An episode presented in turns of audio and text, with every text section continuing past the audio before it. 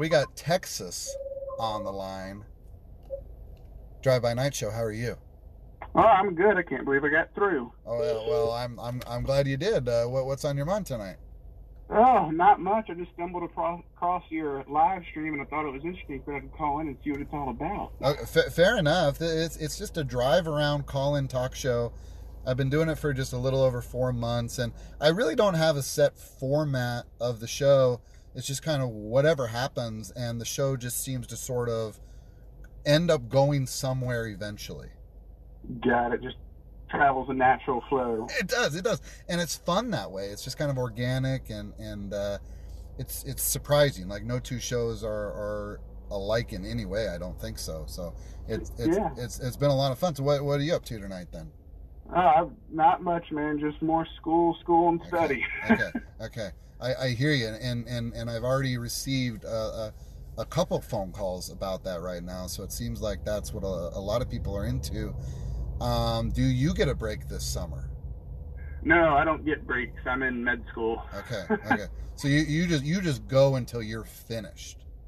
Right. I've got ten more years. You're you're kidding me. No. Okay, so how are you going to keep yourself motivated and hungry and focused for the next ten years?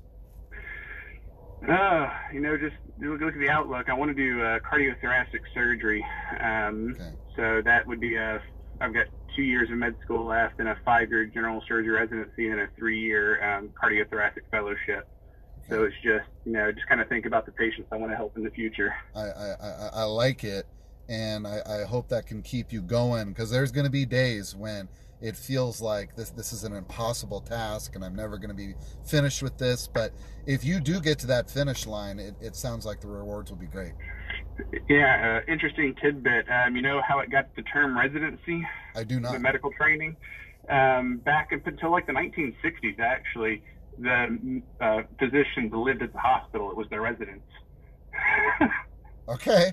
I, I, they actually had housing at the hospitals for them. wow, that, that that's amazing. How, how would you feel about that now if they were like, okay, you work at this hospital and then you live just right across the, the lawn or something? Because I've seen older hospitals um, built that way where they have like a lot of housing, like like some of those hospitals built in you know like the late 1800s or something. There's like housing like around them.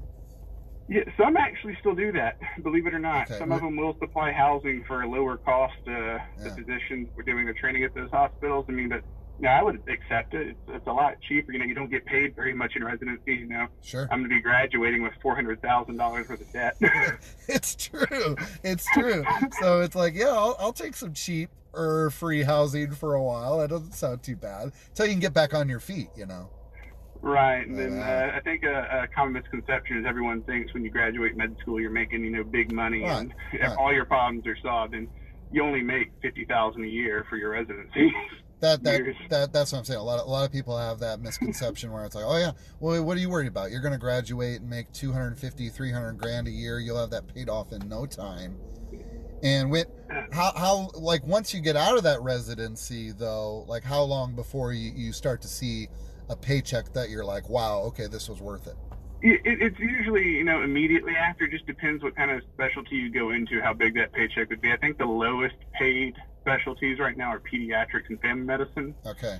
which is usually around two hundred thousand a year, which is, you know, no small No. chunk of change. But you also have to consider the fact that the, most of these people have hundreds of thousands of dollars in debt that's been accruing interest for years. Sure. Sure. Yeah, Um, that, that's a rough payment every month. But but yeah, usually the way it works is the longer you're in training, the greater the outcome at the end of the tunnel is. So like Okay. cardiothoracic surgery, I think starts out at like seven hundred fifty thousand.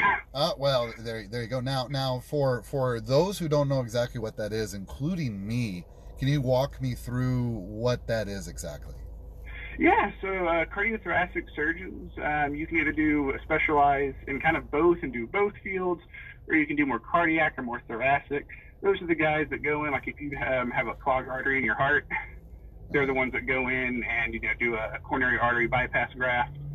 Um, you know, if you have a heart valve that goes bad, they're the ones that go in and change the heart valve. Okay. Um, they do a lot of procedures like that. If you have a, a mass in your lung, they're the ones that go in and take it out. You know, if you get a heart transplant or a lung transplant, that's, these are the guys that do it. Wow, that that that that's intense stuff. Now, I I, I remember my grandmother. She ended up getting a uh, uh, like a like a, a valve from a pig. Yep. Is, is is is that still a common thing, or is there like other like artificial valves that are better? What's your opinion about a valve? Yeah. Um, so they, you can actually do both. They have mechanical valves and the bioprosthesis valves, um, which are like from pig hearts or cow hearts. Yeah. Um, the advantage of having, you know, a, a valve from an animal is that you don't have to be on blood thinners for the rest of your life, um, because Okay. the valve is natural. It doesn't crush blood cells as it passes through. Right. So you're not destroying your blood with those. So you don't have to be on blood thinners for the rest of your life. The the caveat is is they're usually only good for about eight to ten years. I see. I see. Um, but if you do a mechanical valve, you know that valve can last you the rest of your life. However, you have to be on blood thinners for the rest of your From life. from day one, it doesn't matter. You're just on a blood thinner. right. What- what- It, it's part of your daily schedule now. What what what would happen if you just didn't do the blood thinner for a month? uh, there's a higher likelihood that you'll die. So what happens is you you you've you've got the, the, the a non-natural surface in your blood, right? Uh-huh. It'll stick blood will stick to that, so you'll get clots, and then those clots will flick off and go to your brain. You know they can flick off and go to other organs, your kidneys. and Yeah. Start losing organs, and it's terrible. And and and that's that's generally or or can be how a stroke can happen. Is that correct? Correct. That's, Okay. that's one of the many ways you can have a stroke. Wow. It, it- Um, I, it doesn't sound pleasant. It's, it's a really interesting field of medicine, man. no, no, no. That is. I, I'm just saying. I would definitely take those blood thinners like on a exact schedule because I, you know, it, it's just scary stuff when when it comes to a heart attack or a stroke or, or or like a brain aneurysm. Like like one of those things that can just sort of like happen like that and immediately change the whole outcome of your life, whether you pass away in the moment or you have to go and recover. It's just like it'll just never be the same after that happens. you yeah. know? If there's one thing in medicine that's never ceased to surprise me, is how patients do not follow physicians' orders. I can't tell you the number of patients I've seen in my training that come in with issues that wouldn't have happened had they just taken their medications. The big ones are diabetics. Uh, sure, and I and, and I I understand that. My my father had uh, quadruple bypass surgery. Oh, in, wow. In his early fifties, and he was so good about what the physicians were saying and recommending, and, and following a diet and exercising, and and he did so great for like six months, and then it was just like you know old bad habits started to come back and and the laziness and it's just like oh okay well i'm alive you know i don't have to worry about this again for a while. And you know yeah it's it's it's you can only go that way for so long though Yeah, um, yeah. I'm, I'm really hoping. I really wish someone like Elon Musk, you know how he has the Neuralink company, yeah uh, doing the brain implants. I wish he would invest money into like doing artificial hearts. I think we're technology-wise to the point to where we should be able to have a full synthetic heart for people now. uh, that, that, that, that that's amazing Getting the resources together and the minds together to do it. because like with a full synthetic heart i mean that thing could theoretically pump for a hundred years or more right Possibly, you know, we, Yeah. we don't have it created yet. We have um, there's only one synthetic heart approved right now, and it's um, big and bulky. You have to carry around the drive unit with you, and okay it's not a permanent therapy. It's what's called a bridge therapy. So it just keeps you alive until you can get a transplant. i, I got you um, i got you But I, I really think that we can get to, you know full artificial hearts if somebody would just put the money into it and do it. It all comes back to greed. That's one thing in medicine I can't stand is the greed. it, it, it's it, it's it's too bad because it it shouldn't be run like a business. It, it, it should be run like philanthropy. You know, like like this is caring for all of us. Because if, if if we start to work with these artificial hearts on poor people, let's just throw that out there, and then some uber rich person one day. Well, good thing we were, ex, you know, using these artificial hearts for years and years and years. Look, now you get one, and it's like, you- you'd only kind of think that some of those people like that that that can have money to pay to live a lot longer it would be in their best interest too you know You would think. but i don't know it's Yeah. it's it's it's fascinating though to to think about and to talk about and, and just to see even though it does seem like it's slow at sometimes it's like you know, when you and I were born, it was like so much more the Stone Ages than it is now. Yeah, no, it's uh, amazing how far technology has come, especially in medicine. You know, Uh, 20 years ago, hepatitis C would kill you, and now we can cure hepatitis C. absolutely, absolutely. So, what do you think? Just, just, just to pick your brain a little bit here on this, then going forward with like COVID nineteen and uh, the, the the vaccine that was created in record time. Uh, how, how is that going to shape the future if for other vaccines for other like you know sorts of diseases and and outbreaks that are out there do, do you think that this is sort of like a world changing thing that they were able to make this vaccine so fast Man, that's a sticky wicket. Um, okay you know, there, there are certain aspects of the vaccine that I think are amazing. You know, current research, while although it's limited, you know, it hasn't been out very long, points to several good things, with the exception of Johnson and Johnson. Um, you know, because they're having tons of stroke issues and clotting issues with that vaccine. That's why it Right. pulled. right Um, you know, the, the vaccine has run out. The Pfizer, the mRNA vaccine, um, it's doing great things. As the, one of the reasons it was emergency use was just because of the scale and scope of COVID-19.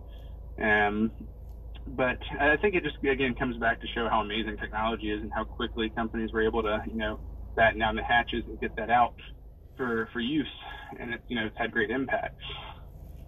No, I, I, absolutely. I, I I was pretty blown away by it as well. You know, and it's like uh, I don't know. It it it just seems like these sort of insurmountable things that we've had to live with our whole life may not be that way for that much longer. Where it's like, well, mm-hmm. i- if if society, humanity can figure this out, it's like, well, you, you know, they can more than likely figure everything else out too.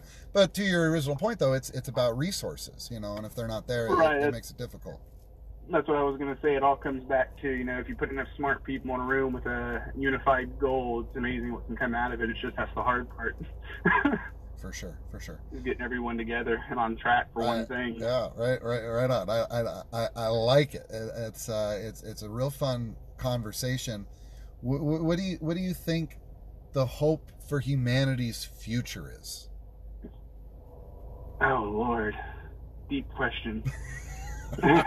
You're a smart, you're a smart guy. Certainly, you've thought about it a couple times and, Uh, and have an opinion. Smart guy. I like to say I'm an educated dumbass. Okay, Um, That's fair. Better than just being a dumbass, though. uh, you know, I guess the dream would be if we could have some sort of technology to, you know, get rid of the the, the, the human self. You know, if we could bridge the gap between technology and people, quote unquote, the soul. Yeah. Um, you know, where you could live infinitely, but also a, a world where people never die kind of scares the piss out of me. it, it scares the piss out of me too and it's isn't it kind of what makes life worth living the fact that you do know that there's an expiration date on it 'Cause it's Right, like- it's a finite source. yeah it, it means you actually have to get up in the morning and go follow your dreams and accomplish something and, and go to work and it's like yeah if, if, you, if, if you were told tomorrow uh, like don't worry about it you're just gonna live forever well then like what motivation would you have to ever get out of bed honestly Right. That's the question. Would it be an issue, or would it move more towards a utopian society? It, it's it's one of those things that it could go. It's a pendulum. It can swing to one extreme or the other. yeah for sure for sure That's what's scary about it, in my opinion. I, I, I I love it. Well, well, thank you so much for the phone call. Did you get your question answered? What the show's all about? I did. I enjoyed it thoroughly. I think I'll tune in every All Thursday. now. right, I, I, I love it. I you're you're welcome anytime, and uh, fascinating discussion. I, I really appreciate it.